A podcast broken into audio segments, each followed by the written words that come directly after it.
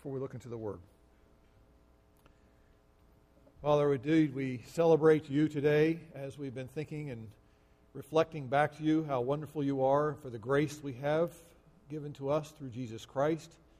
We thank you, Lord, that all we have is Christ. We have nothing to boast about in ourselves, but all we have is grace in Christ. And so, Lord, we thank you that we do have your word. We thank you, Lord, that your word points us to Christ and points us to our need to share together and find community among the people of God and as we celebrate the wonders of grace we find in Christ. And so, Lord, we pray that you would guide us today as we look into your word. May our time that will lead this now into a time around your table, may it all be, Father, a time to celebrate the love that we have received from you and the love we share together as fellow believers. We pray in Christ's name. Amen. We live in a increasingly fragmented world.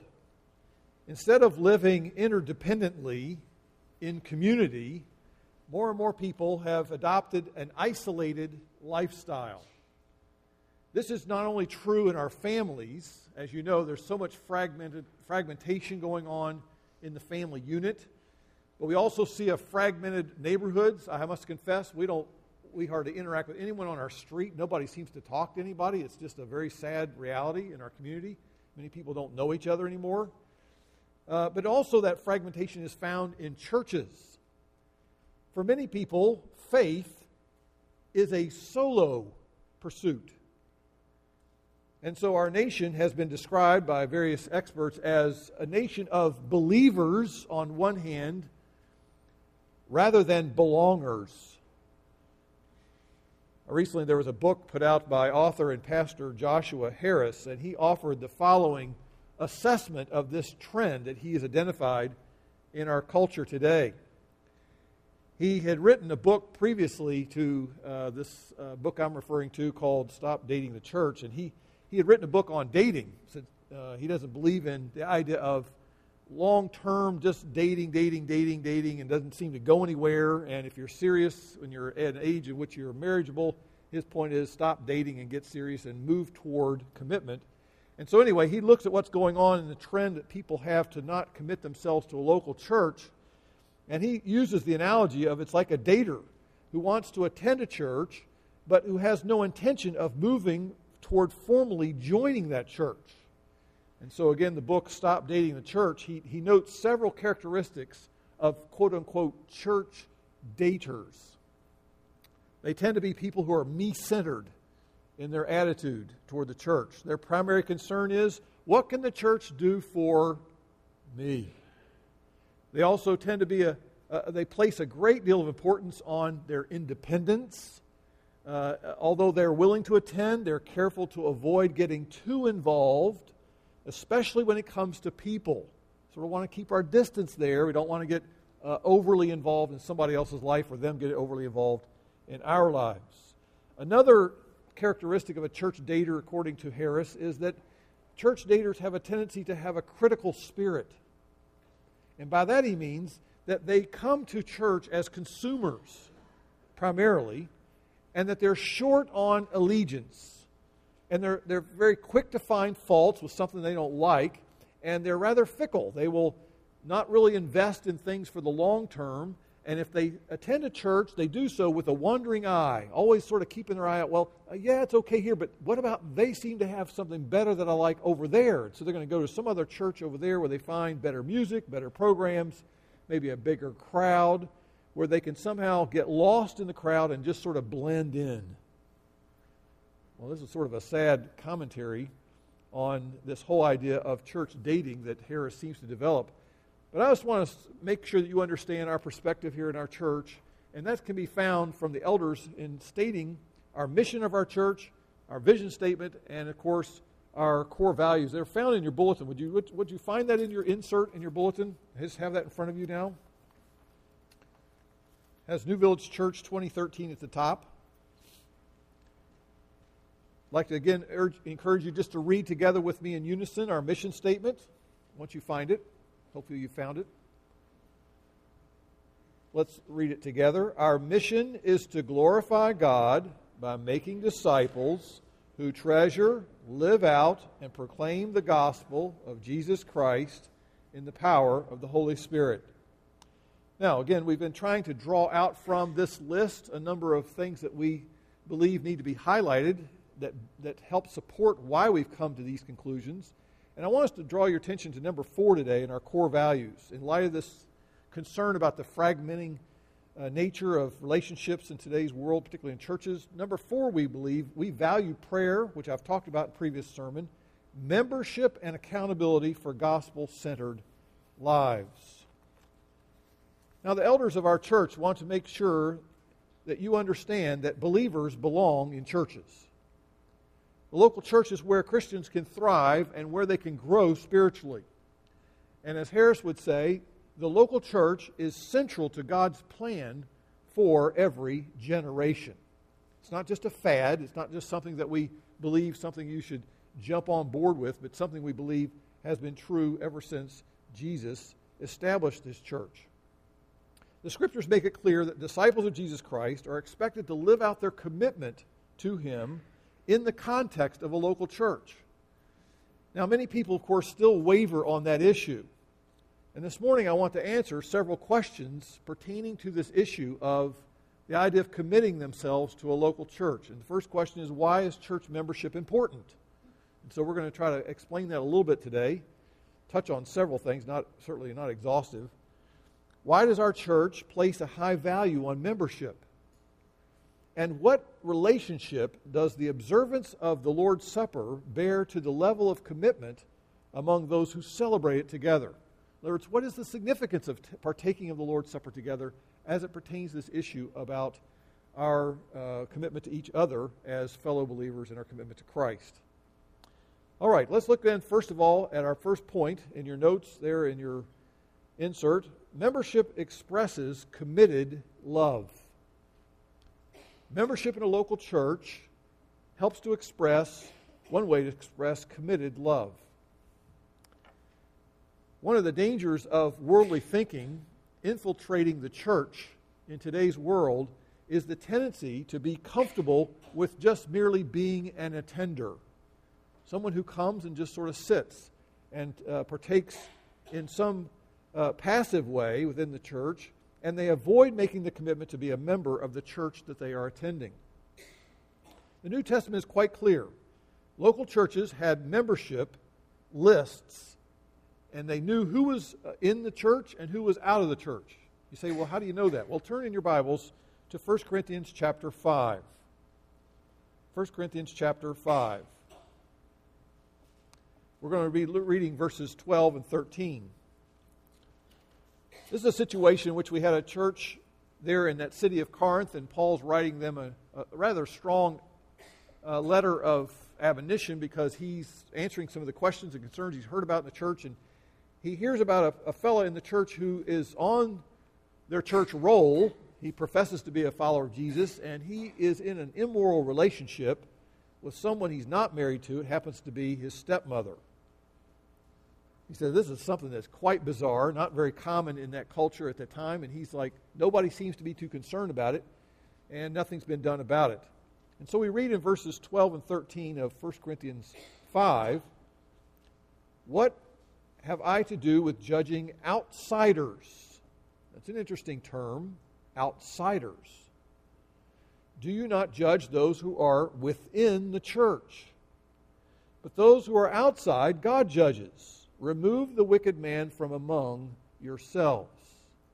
Now, again, we have to clarify this is done after in a certain procedure. It's not something they just do as they're trying to be judgmental. They're doing it as a process of showing love to this man and helping to establish the fact that he's clearly living in sin and therefore trying to deal with him in committed love. He's living in immorality, claiming to be a follower of Jesus, and they're trying to show that how could someone be removed from the fellowship if they, if they were not known to be a member of the fellowship? How can you remove someone unless they're in the fellowship? And so that's my point here. There are two groups of people there were members, there were non members. And so church discipline is a form of biblical love. Now, that seems radical to the way many people think, but it's really not. It's a form of radical love because it strives to restore fallen sinners by coming alongside them and urging them to forsake their sin and follow Christ. That actually is a wonderful ministry of showing love and concern for that person. Just like I'm thankful my father disciplined me in love and my mother disciplined me in love, so I'm thankful, and we can say as a church family, we do so with a desire to love those so that they would learn to turn from what's wrong and walk in the light. Now, in John chapter 13, Jesus called his followers to love one another as he had loved them. That's the standard he set. He said, I want you to love each other as I have loved you. John 13, 34, 35.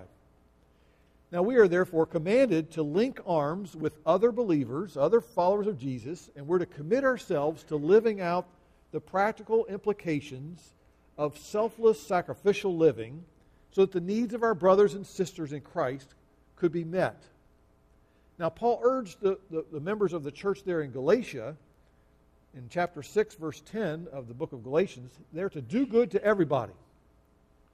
So we are encouraged to do good to everybody. That includes all kinds of people, especially, he says, those who are of the household or the family of faith.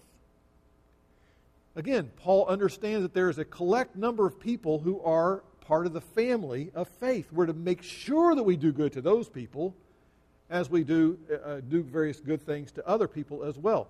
Who you have to sort of beg the question when he says the household of faith. You say, well, who was their spiritual family?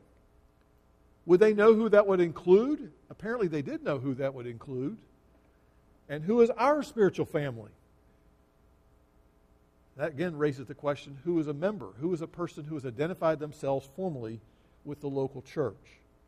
How can we possibly devote our energies and resources of doing good to a nebulous group of pe- believers who are out there somewhere? We don't know who exactly they are, but we're supposed to do that. It doesn't make any sense unless you understand there was a, a finite, designated group of believers, uh, those who called members of the local church. Recently, I've gone through the experience of cleaning out and finding, identifying various old items in our family. And uh, I've brought with me this morning a couple of items of, that I've brought back with me. Um, two books, which are uh, from the 1800s. Uh, this particular book uh, is from a family member uh, uh, from my ancestry going back on my father's side of the family called Ida Plaine, P L A I N E. She has her name imprinted on the front of this book. This is actually a hymnal from 1860 and uh, this was uh, something, obviously, must have been a very other prized possession for her to have her name imprinted on the front of it. And obviously, something she had before she was married, because she married a musser. And I have a copy of uh, the next hymnal, which has uh, presented to Ida S., which is Ida Susan Plaine Musser. And so that's the book she had when she was married. And so I grabbed these books thinking that's pretty, that's pretty fascinating, part of my heritage, part of my ancestry of people who are worshiping the same Lord I worship and they're part of my family tree. I can trace them back. I know who's a part of my family and who's not. Now, I know sometimes that gets complicated if you're adopted, and there are various uh, difficulties in tracing some of your family tree. But the point is, many of us, if you ask us who's your family, you can identify, we can identify our family. Well, the church of Jesus Christ is to come to the point where we know clearly who are the members of your local family of that local church. Because if we're going to practice the one another commands of the New Testament, to receive one another, to pray for one another, to bear each other's burdens, to uh, be patient with, uh, uh, receive one another, to admonish one another, to encourage one another, all these commands that are listed, about 25 of those kinds of commands, how are we going to do those unless we know who it is we're supposed to practice those kinds of practical, uh, hands on expressions of love to other believers? Here's a good quote. Mark Dever says Membership is the outward expression of committed love for fellow believers. Membership in the local church is the outward expression of committed love for fellow believers. What that says is, is that I am committing myself to say that I am a part of, of living out the fact that I'm going to love each other as Christ has loved me, and I do that to show that I'm one of the disciples of Christ in the context of a local church. Committed serving love only thrives in the context of commitment. For example, a church is compared in the Bible to a flock of sheep and a shepherd. And so shepherds are to offer care, according to the Bible, to a definite group of sheep. So that when Paul Peter writes the elders, he says, I want you to shepherd the flock of God among you while providing examples to the flock that's assigned to you and given to you by God. He doesn't say, shepherd every believer that's ever lived all over the world. It's impossible. So he says, I want you to shepherd the flock. Now, every shepherd knows which sheep are in his flock and which are not.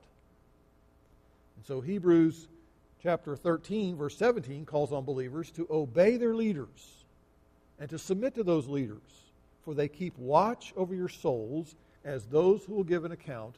Let them do this with joy. Now, what is the implications of that? Well, if the church is to function as God's flock, there must be a loving submission to clearly identified leaders in the local church, along with loving oversight by specific leaders who are committed to providing spiritual oversight over a specific, identifiable group of professing believers under the oversight, ultimately, of the chief of shepherds, that is, Jesus Christ himself. And so I hope you've seen I'm trying to develop this theme of membership is a way in which we express committed love. It has to happen in the context of a, uh, a, specific, identifiable group of believers who come together, committed to each other and to the cause of Christ, centering around the gospel that unifies us. And that leads us to my next point. Membership enhances and promotes unity. Unity. Another form of worldliness that has seeped into the local church in today's world, infiltrating the thinking of God's people in this day and age, is individualism. That is, that worldly values are encouraging people to live for themselves, to celebrate our rugged independence. We like to be self made people or think that we can be somehow living on our own, not relying or dependent on anybody else.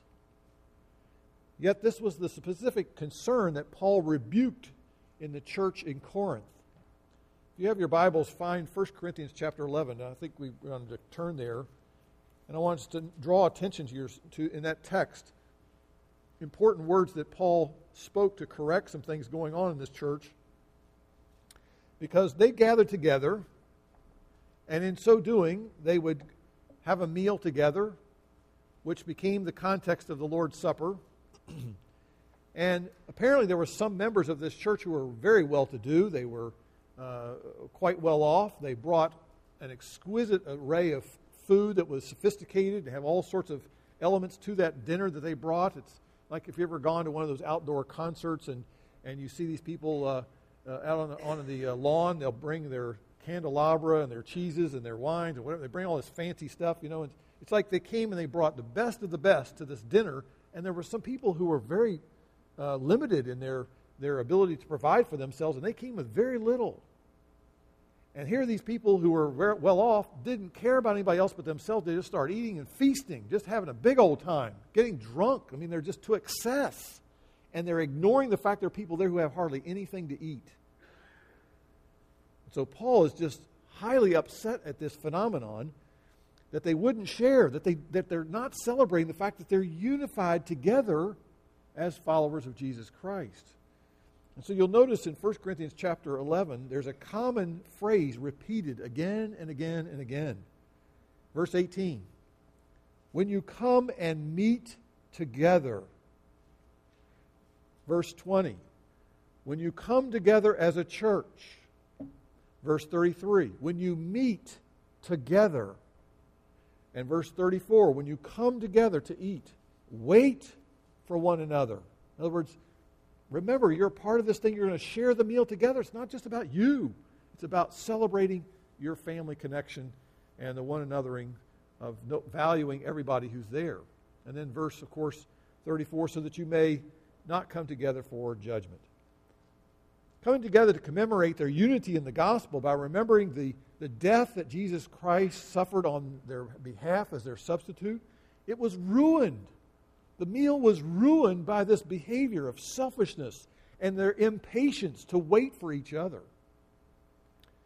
And so, just as we cannot have eternal life apart from uniting ourselves to Jesus Christ by faith, so living in union with Christ rules out living, and here in your notes, you'll fill in here, rules out living as a lone ranger.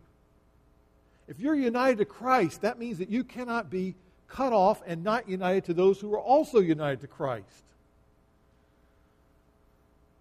Not surprised then, the writer of Hebrews urged his readers to admonish fellow believers to do what? Hebrews 10 24, 25. Well, we're to love, encourage each other to love, and to do good deeds. Why? Well, because the tendency is that some people are going to forsake the assembling of themselves together. Some people are going to go off and live on their own, celebrate individualism. Apparently, some were beginning to do that. And he says, no, you need to be encouraging each other. You need to speak into each other's lives on a regular basis. All the more as you're waiting for the day in which Christ returns. It's going to get harder and harder sometimes to be faithful in following Christ. We need to keep having this time together. It's so valuable and so necessary. Why? Because we are united to Christ and we're united to each other. If believers live as lone rangers, we forego the much needed mutual encouragement and the admonishment to live out the implications of the gospel that we share together and that we celebrate together. And so Paul had to remind the believers in Corinth, next chapter, chapter 12, what does he say to them? he spends time challenging them to remember the value of every single member of the body of Christ. And when we live independently of each other as members of Christ's body, then the body of Christ does not function the way it was designed to function. Suppose if you could take your hand, or maybe you've injured your, your, your hand at one point, you've injured your thumb. Suppose you take your thumb out of commission. All right, suppose you take your thumb and it doesn't work and you can't do anything with your thumb for a week. Can you tie your shoes without your thumb? I couldn't. Can you bowl without your thumb? I don't know. Two fingers don't seem to do it too well. And some people like to hold the ball in their hand with no finger holes, but I'm just saying, if you don't have your thumb, what happens? Then oftentimes you can't do the functions you're used to doing, which hold the thumb works with the what? With the fingers and the palm, which are connected to the wrist and the arm. And, the, and here you can do all kinds of things that you're used to doing, including even holding your toothbrush. I mean, the simplest little things work best. Why? Because our thumb helps us to accomplish that, those things. They work together. And so the point here is, as Paul develops in the human body, is that similarly, every believer, every member of the local church has a purpose, and the purpose is to work together to edify each other. That is, to build them up, to encourage them, and to help them accomplish what God wants them to be doing, and to encourage them in, their, in the gospel together that we desperately need to know that we're loved by God, we're forgiven by God, and we're more sinful than we ever realized we truly are. Now, the problem with many people, of course, is what? Many people want to avoid people within the body who are hurting. And so they steer clear of people that they think, well, I don't want to get involved in that person's life. Gee whiz. All they do is they talk about their problems. They got a lot of problems. I don't want to be, I, don't, I got enough problems of my own. But that person needs edifying. That person needs another member of the body to work with them, to help them. Some people are too concerned with protecting their privacy, and so they, what they do? They withdraw from deep involvement in, in, in working together with other members of the body, and they want to sort of hold up their, their, their image of what they think they want people to see them as. Oh, I'm a strong person. I got my act together. Meanwhile, what? I fall apart. I'm worried sick. I can't sleep at night. I got all kinds of problems. I need people to pray for me and pray with me and speak into my life. Unfortunately, too many people are maintaining their freedom from burdens, from bearing burdens, and from messy problems that other people have. Why? Because they celebrate individualism. And Paul says, Look here, we're a part of a unified family. We share together. We all need the gospel. We all need a Savior. We all need God to rescue us. He rescued us in the past from our failings in the past. He's rescuing us right now. He will rescue us in the future. We desperately need a Savior. In her recent book, Finding God in Hidden Places, Joni Eareckson Tada talks about a times when she is sitting in a situation we're going to see in just a moment where we celebrate the Lord's Supper. And she has a person that uh, always must sit beside her. By the way, she's a quadriplegic uh, as a result of a diving accident. As a teenager, she has been about 40 years in a wheelchair. And so she's sitting there as a quadriplegic, and she desperately needs to have someone beside her who will reach onto that plate and they will select two pieces of the matzah, one for that person and one for Joni. And since Joni is unable to partake of communion by herself, she's dependent on that person and relies upon them to handle the bread for her. And she says I, she sees this as a good thing. It makes her feel connected, it makes her feel interdependent as a member of the body of Christ. Isn't that a wonderful image? And by living, unfortunately, on the perimeter of church life, as so many people do as attenders, many people are denying a fundamental spiritual principle, and that is no one can live life alone and isolated. If you cut and sever my thumb from my body, it will not function. It will not live long. There is no life apart from the head, right?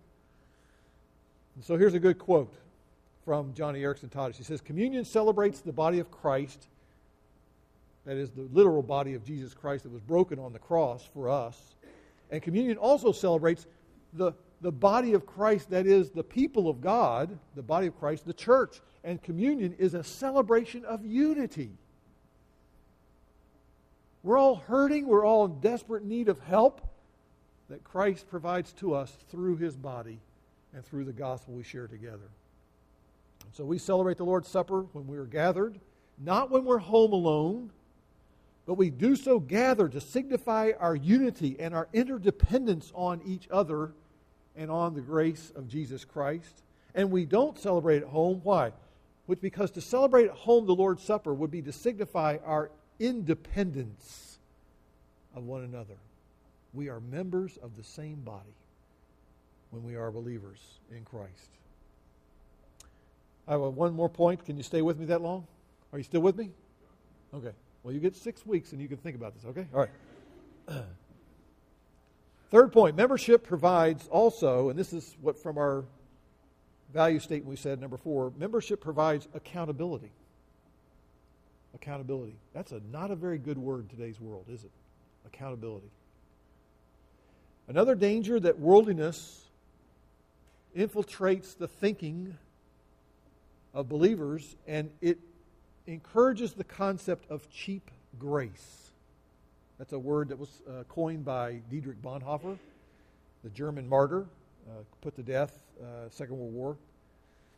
And the idea here at cheap grace is that we think of discipleship without any kind of commitment, no sense of holiness uh, being essential as a part of following Jesus. And so the church membership functions in a way to sort of counter this tendency of cheap grace. Membership in a church encourages accountability. We read in Romans 10 that the gospel calls us to confess Jesus with our mouths as Lord. That means it must be something we've acknowledged to somebody else publicly. We are confessing Jesus as our master, as the one that we are going to serve and be loyal to no matter what. And Jesus affirmed the same when he said, Everyone who shall confess me before men, I will also confess him before my Father who is in heaven. Matthew chapter 10. So baptism functions as a spiritual identity marker. When I come to faith in Christ, then soon thereafter, I, it is appropriate for me at that point and for any believer to confess Jesus as Lord publicly in the waters of baptism. And the early church insisted that those who came to faith, they were to be baptized. They were to identify themselves publicly and outwardly as a disciple of Jesus Christ. And in so doing, they were therefore saying in their water baptism, I am now no longer who I used to be. I am no longer living the life I used to live. I'm now a new creation in Christ, and I'm a regenerate person who is going to announce I've repented for my sin, and now my allegiance is to Jesus Christ, and my devotion is to Him no matter what. Now that's baptism. But then if you follow that up with the other ordinance of the church, and that is the Lord's Supper. The Lord's Supper then expresses our unity and our common fellowship we share as we are provided as which was provided by the cross of Christ. And again I go back to 1 Corinthians 11. It's just all throughout that text of the chapter 11 and how Paul talks about when you come together, you're together in this whole thing. When we as members partake of this meal, we affirm our ongoing repentance, we affirm our ongoing faith in Jesus Christ. We are saying we are not perfect people. We're saying that we are broken sinners who desperately need a Savior, and we have come to say we are agreeing together that we need Christ and we need each other because we are people who struggle against the sin of unbelief. Now, Jesus taught in Matthew 18 that if a professing believer, someone who says and claims that they're a follower of Jesus, if they sin and refuse then to repent over that sin, and they, they refuse to do so after a private confrontation, and then with two or three witnesses, they come and establish the matter, and they still won't repent, and if it's told to the church, the church is to be informed about this particular unrepentant person's condition. And if after the church family lovingly pursues this professing follower of Jesus, and that professing believer refuses and remains hard hearted and unrepentant, the church membership, and all those other members of the church family are to what? Matthew 18, 17. Let that person be to them as a Gentile or a tax gatherer, which is another way of saying they need to excommunicate that member of the family. Now, Jesus knew that the church functions best when it provides loving accountability of all of its members. And when a baptized member of a local church becomes Hebrews 13, 3.13, hardened by the deceitfulness of sin, and we refuse to repent of known sin, we refuse to abide by the church covenant, and such members are then held accountable to their baptism, where they professed their faith in Christ, and when they professed their loyalty to Jesus as Lordship, then they're going to forfeit the privileges and membership in order to help them understand what? That they don't have to be perfect, no, but to understand the necessity of continually repenting in our following of Jesus Christ as Lord. That faith and repentance are to characterize the life of a true believer all throughout their life as a believer. And so our church has developed an agreement among our members in which we spell out how we understand we are going to seek to live out our life together in this particular church. We call it our church covenant. And our church covenant summarize, summarizes several biblical standards.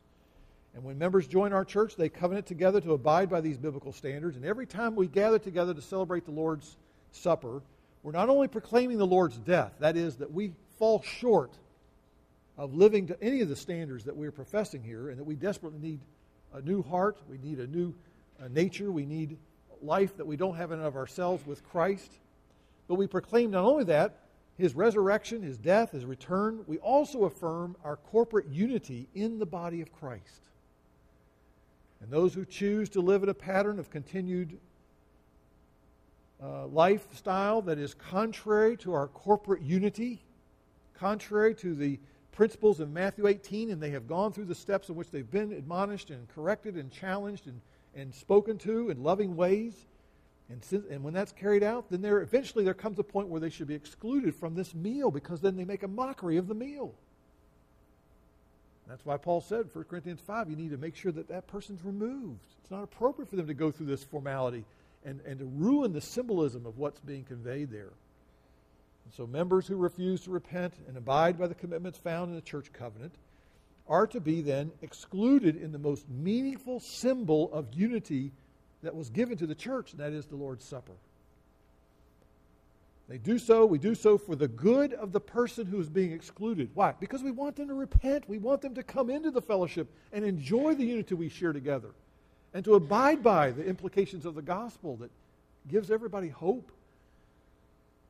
It is also done for the good of the church and the purity of the church because the Bible says a little leaven leavens the whole lump. When there's sin that goes on and on and on, never challenged or repented of, it tends to then impact everybody negatively. And lastly, it's really done for the good of God's fame, God's name, His reputation. Because what is the church supposed to be? The church is supposed to be an outward reflection of what, the, of what God is like in the world. And so, therefore, we do believe that membership is functioning in such a way that God's name is not only exonerated and, and uh, lifted up, but also his fame and his reputation is increased when the membership lives in such a way of committed love for each other and accountability and unity together around the gospel of Jesus Christ. Let's pray together.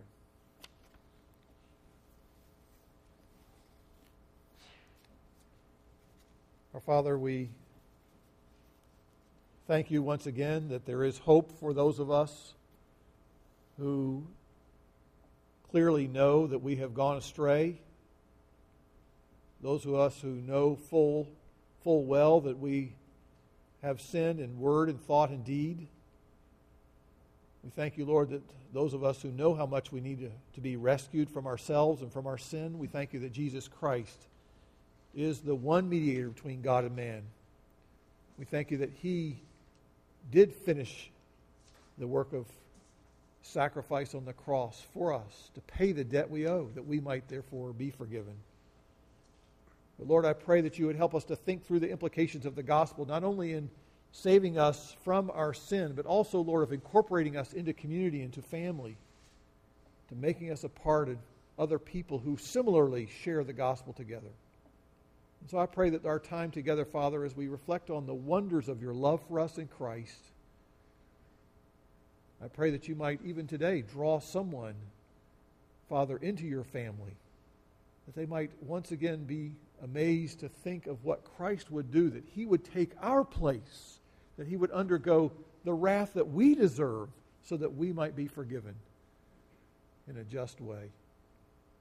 I pray, Lord, even some, today someone might come to Christ realizing that they need to claim him as their Savior and their Lord. And I pray, Lord, for those of us who come to celebrate the Lord's Supper as a member of your family, Lord, I pray that you would help us to once again think through the implications of our commitment to each other, to you, and the unity we share in the gospel. And I pray, Lord, it be done for your glory as well as our good. We pray in Jesus' name. Amen.